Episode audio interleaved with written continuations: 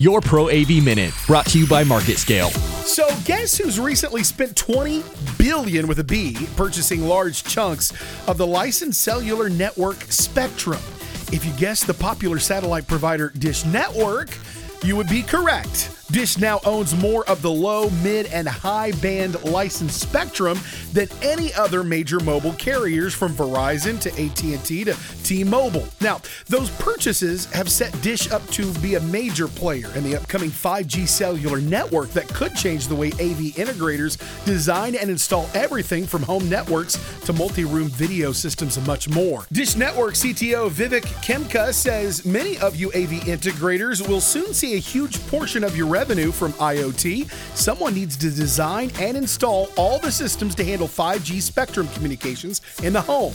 We want to build partnerships with you so we can shape the network so it best serves you. It starts as the video partners with you. With your Pro AV Minute, I'm Jeremy Robinson.